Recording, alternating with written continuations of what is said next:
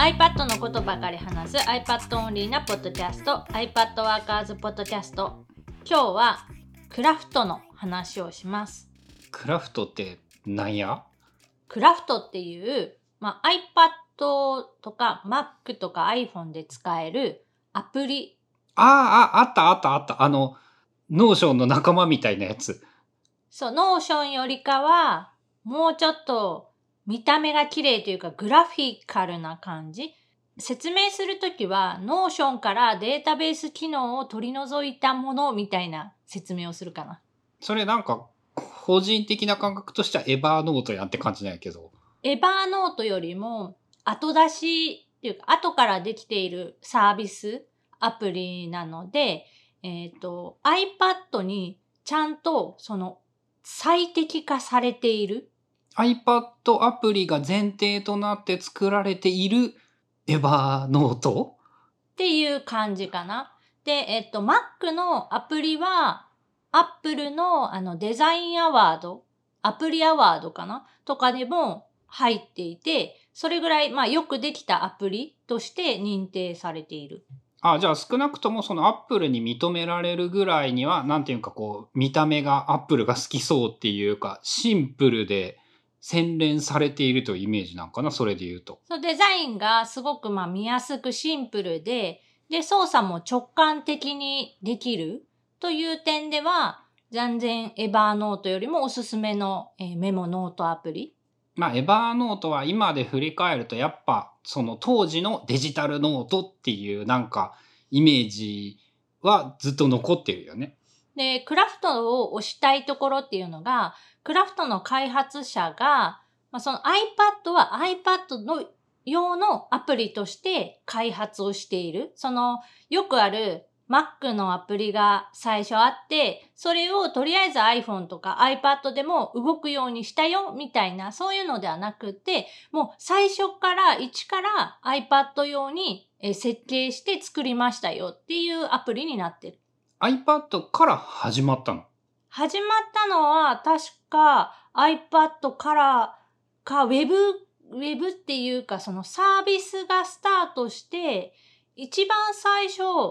iPad だったかもしれない。その、ウェブブラウザで操作できるものを iPad にじゃなくって、いきなり iPad アプリを作って、それをブラウザにもしてって言うんだったら、なんかその、わかる気がするというか、それはよく考えられてるねって気がするんやけど。だから、えっ、と、Notion って、まあ一番多分近いアプリで言うと Notion か Evernote になるんだけど、Notion って iPad アプリあるけどって感じで、あれ、確か、ほぼ Web ビューなだけなんだよね。いや、そうでもないけど、アプリに関して言うと、もうちょっとはできるんだけど、それでも、えっ、と、操作しにくいところっていうのがまだまだあって、ちょっとずつその改善はされている。例えば複数ブロックが選びにくいとか、そのタッチデバイスとしてキーボードを使わずに最適に操作ができるかどうかっていうのが、春菜のその iPad アプリを評価するポイントでもあって、で、クラフトはそういう意味で、じゃあ大きな不満はまずない。基本ない。例えば、 Notion はそのタッチで複数選択できないっていうのが現状のその iPad アプリの不満点。なんかね、アップデートで一応複数選択ができる術みたいなのは出たんだけど、あまりその直感的ではない。で、 Evernote もまあ言ったらそもそも iPad で快適に使えるように作られていると言えるわけではないよね。最近一応 Evernote も頑張ってはいるかなまあそういう意味で一番今のところええ線いっているのが Craft。で、クラフトは、えっ、と、ウェブページを、例えば共有すると、アップルの、あの、メモ帳にページを貼り付けた時みたいな見え方でそのノートにリンクが作れる。URL がベロって並ぶだけじゃなくってあのカードビューみたいな Twitter のカードビューと同じなのか。で、さらに、そのカードビューの見た目っていうのが、なんか何パターンかは選べるようになっていて、小さく表示する、大きくドデーンと出す、みたいな感じで、自分でそのレイアウトというか、見た目を変更することもできる。それってさ、 Notion もできるんじゃなかったっけ？ Notion は、えっと、カラムの表示っっていうのかな？あの、3段組に 3, 3個横に並べるとか、そういうレイアウトはできるけど、カードビュー自体のデザインを一個ずつその個別に調整するみたいな機能はわからない。知らないんやけど。あ、そうか。じゃああ、勘違いかもしれないんだけど。っていうと、その単純に、やっぱ見た目に関する機能で言うと、クラフトが、だけができるというか、クラフトが便利みたいなことは意外と結構あるんやね。で、えっと、 Obsidian ほどではないけれども、ノート同士のリンク機能みたいなものも、ちゃんと機能はしていて、えっと、このページのこのブロックにリンクをするとか、ページの中にページを作っていくっていうことも一応できる。具体的にさ、その、クラフトというのは大雑把に言うとどういうことに使うアプリなの？何でもできるアプリってなっちゃうので、その本当に使い方次第かなっていう感じではあるんだけど、クラフトの特徴の、まあもう一つとして、えっと、デイリーノートがある。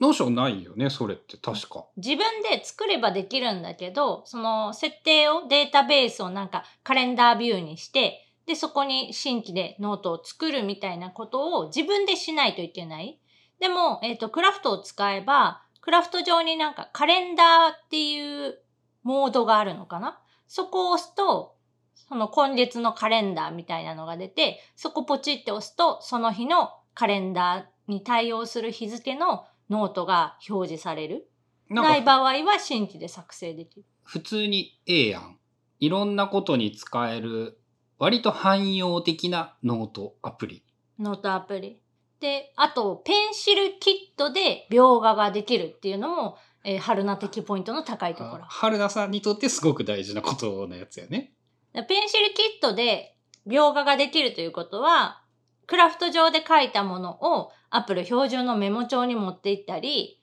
ペンシルプラナーだったり、プロドラフツだったりっていう、その他のペンシルキット対応のアプリに行き来ができるっていうことだから、そのどこで書いてても、後で持っていくことできるし、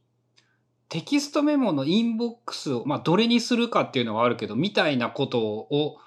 PencilKit 対応さえしていれば、そういう使い方ができるってことね。いっぱい書いて、うん、これはこのアプリにの取っときたい情報、これはこれみたいなやつが。そう。だから一箇所にまず、まあ、インボックスっていうか、一番最初に書くところは、例えば Apple 標準のメモとか、えっ、ー、と、クラフトとかってしておいて、で、えー、この項目は別でなんかノートを作りたい。例えばアイデアを広げていきたいから、 Prodrafts みたいに無限キャンバス系のアプリにじゃあコピーして持っていこう。で、そこから広げていこうみたいな。あ、そっか。例えばクラフトにそういう、そういうノートを10個ぐらい集めて、それを全部 Prodrafts の中で1個で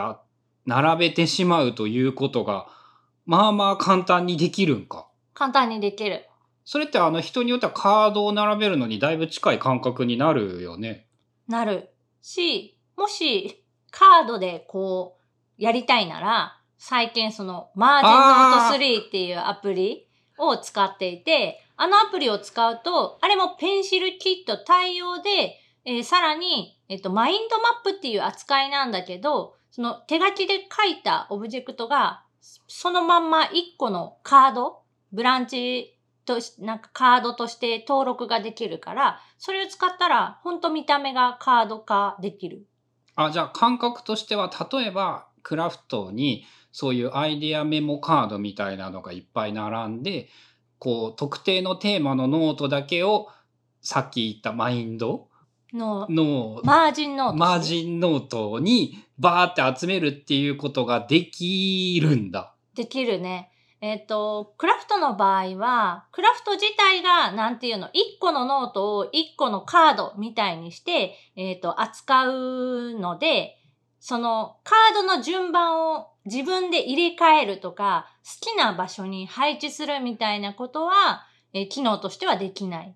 から、その、集めるしかできないし、あとせいぜい日付順、更新順みたいなやつだよね。だから、どちらかというと、なんかその情報を溜め込んでおいたりとか、自分のアイデアの元になるものを、えっ、ー、と、保存しておくのに適している。で、スクラップ帳？と特にそのウェブページからのインポートというか、えっ、と、取り込みっていうのもすごく綺麗にできるし、見た目とかも、えー調整ができる。あとはノートのテンプレート機能っていうのも割と最近追加された機能として入っていて、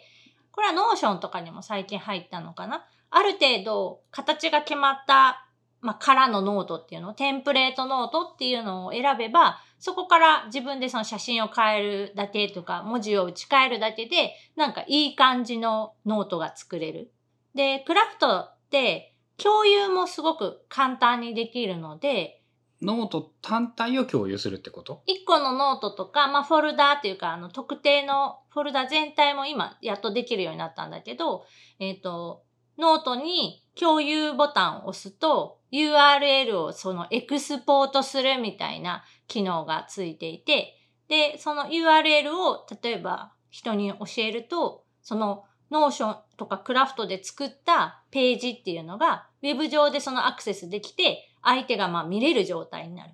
あの、プロフィールノーションで作っとくと便利だよみたいなことをやっている人が多いけど、同じことがクラフトでもできるんだ。クラフトでもできる。で、最近クラフトのアップデートで、そのアナリティクスみたいな、ページ、アクセス解析。そう、ページのアクセス解析機能っていうのも追加されたので、何人ぐらいがその見てるとか、どういうところから来ているとかがなんか見れるっぽい。なんかその、もう一回強いて Notion とクラフトのいいとこ悪いところの違いというのを比べると、どんな感じになるの？ Notion の方ができることはもちろん多いんだけど、そのすごく、まあ複雑というか、 Notion の考え方自体が基本データベースの考え方なので、テーブルという、なんかその数字だったり日付だったりテキストだったりを入れるフィールドっていうのを自分で作らないといけないとか、それをなんか増やしすぎるというか、その扱いをどうしていいかがわからない場合に、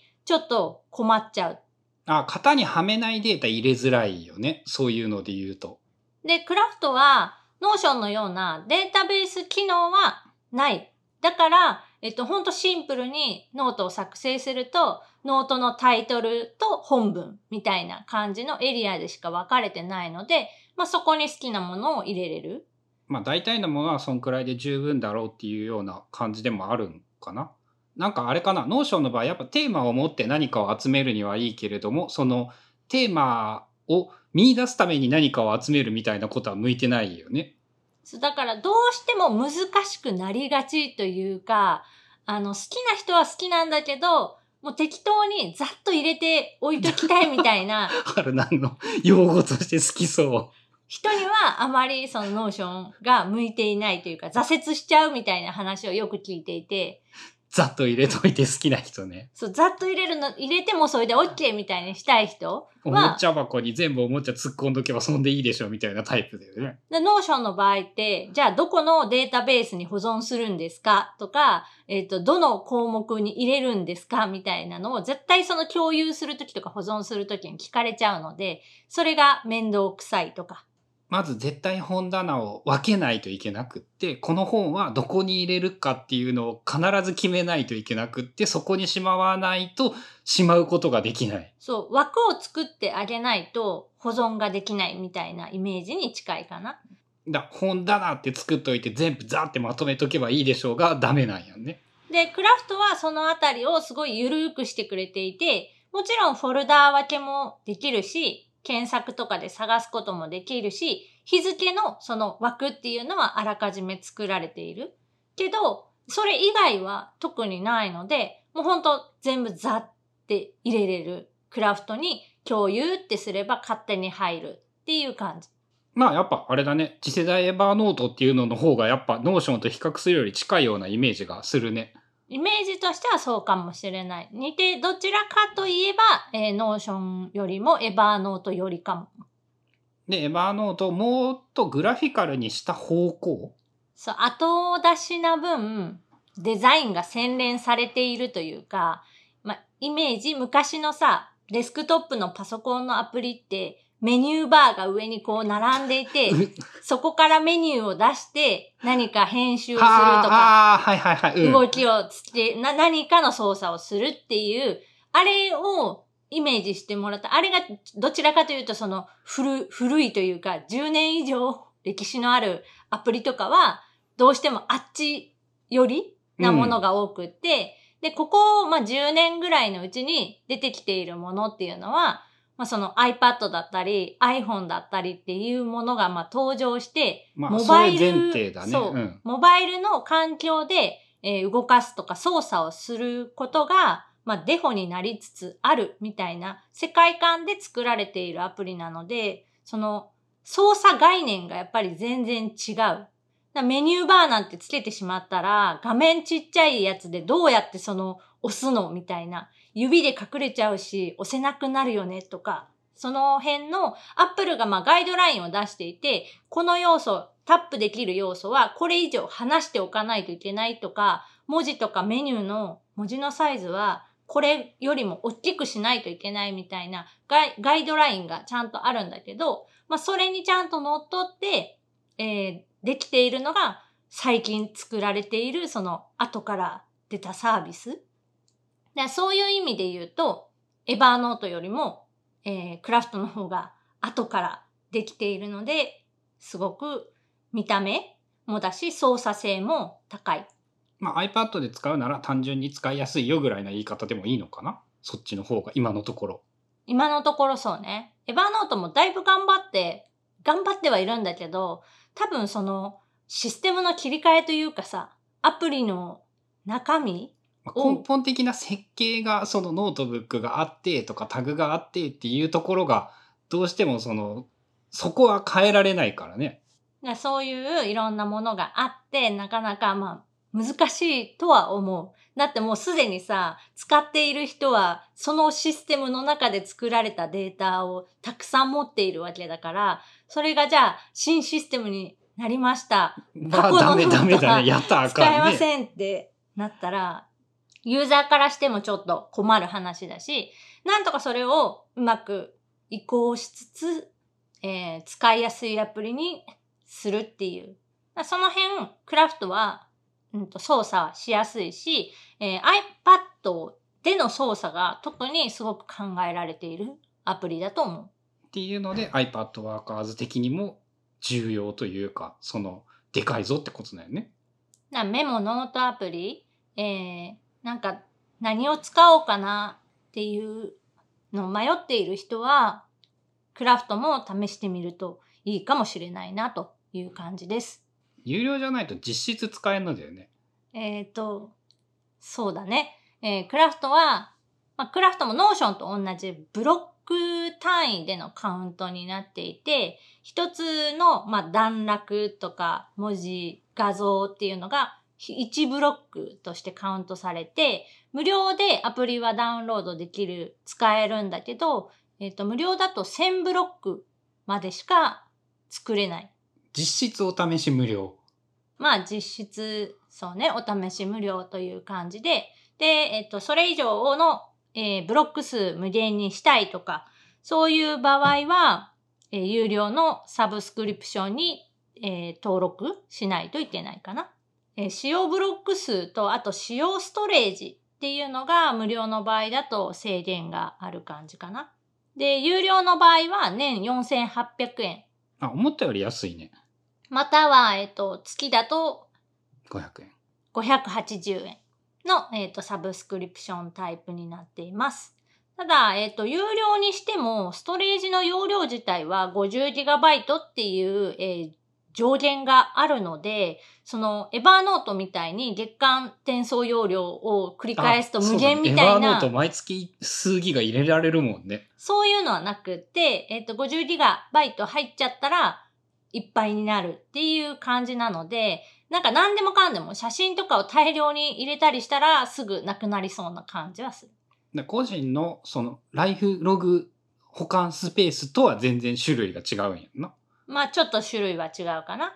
まあ、 Notionが現状ほぼほぼ無料で使えるんだっけ？まあ今はもう個人の利用に関しては、えっ、と、まあ特定の機能、共有で共同編集でなんか招待してなんたらみたいなのがしたいとかじゃなく、自分の一人のユーザーで、えっ、と、ただ作る、使うだけだったら無料で使える。まあ、ただ、確実にサーバー代がかかっていて、無料で続けられるはずがないことが割と明確ではあるので、まあ、今だけだったら Notionの方が俺は素直にいいなとは思うんだけれども、2年ぐらいまだ無料続くかな。そわからない。れただの、ただの、その根拠のない予想ではあるけれども、いつか有料になるのはほぼ間違いないことだからね。まあ、じゃないと、そのサーバー代かかっている分をどうペイするかみたいな話で、その有料プランで払ってる人の中から無料の人の分もカバーするのか、いや、それともみたいな話で、まあ考えると、えっ、と、後々何かしらの形で、えーお金を払わないと、なんか、無制限には使えなくなるであろうなというのは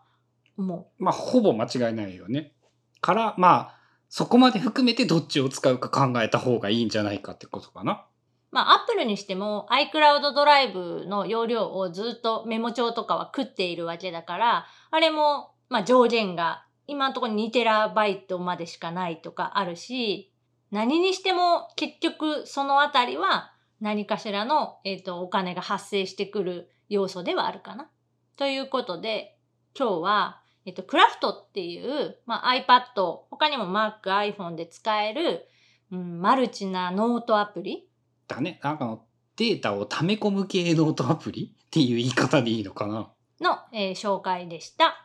番組への感想やリクエストなどは、シャープ i p a d w o r k e r s のハッシュタグをつけてツイートしてください。それではまた来週、iPadWorkers ポッドキャストでした。I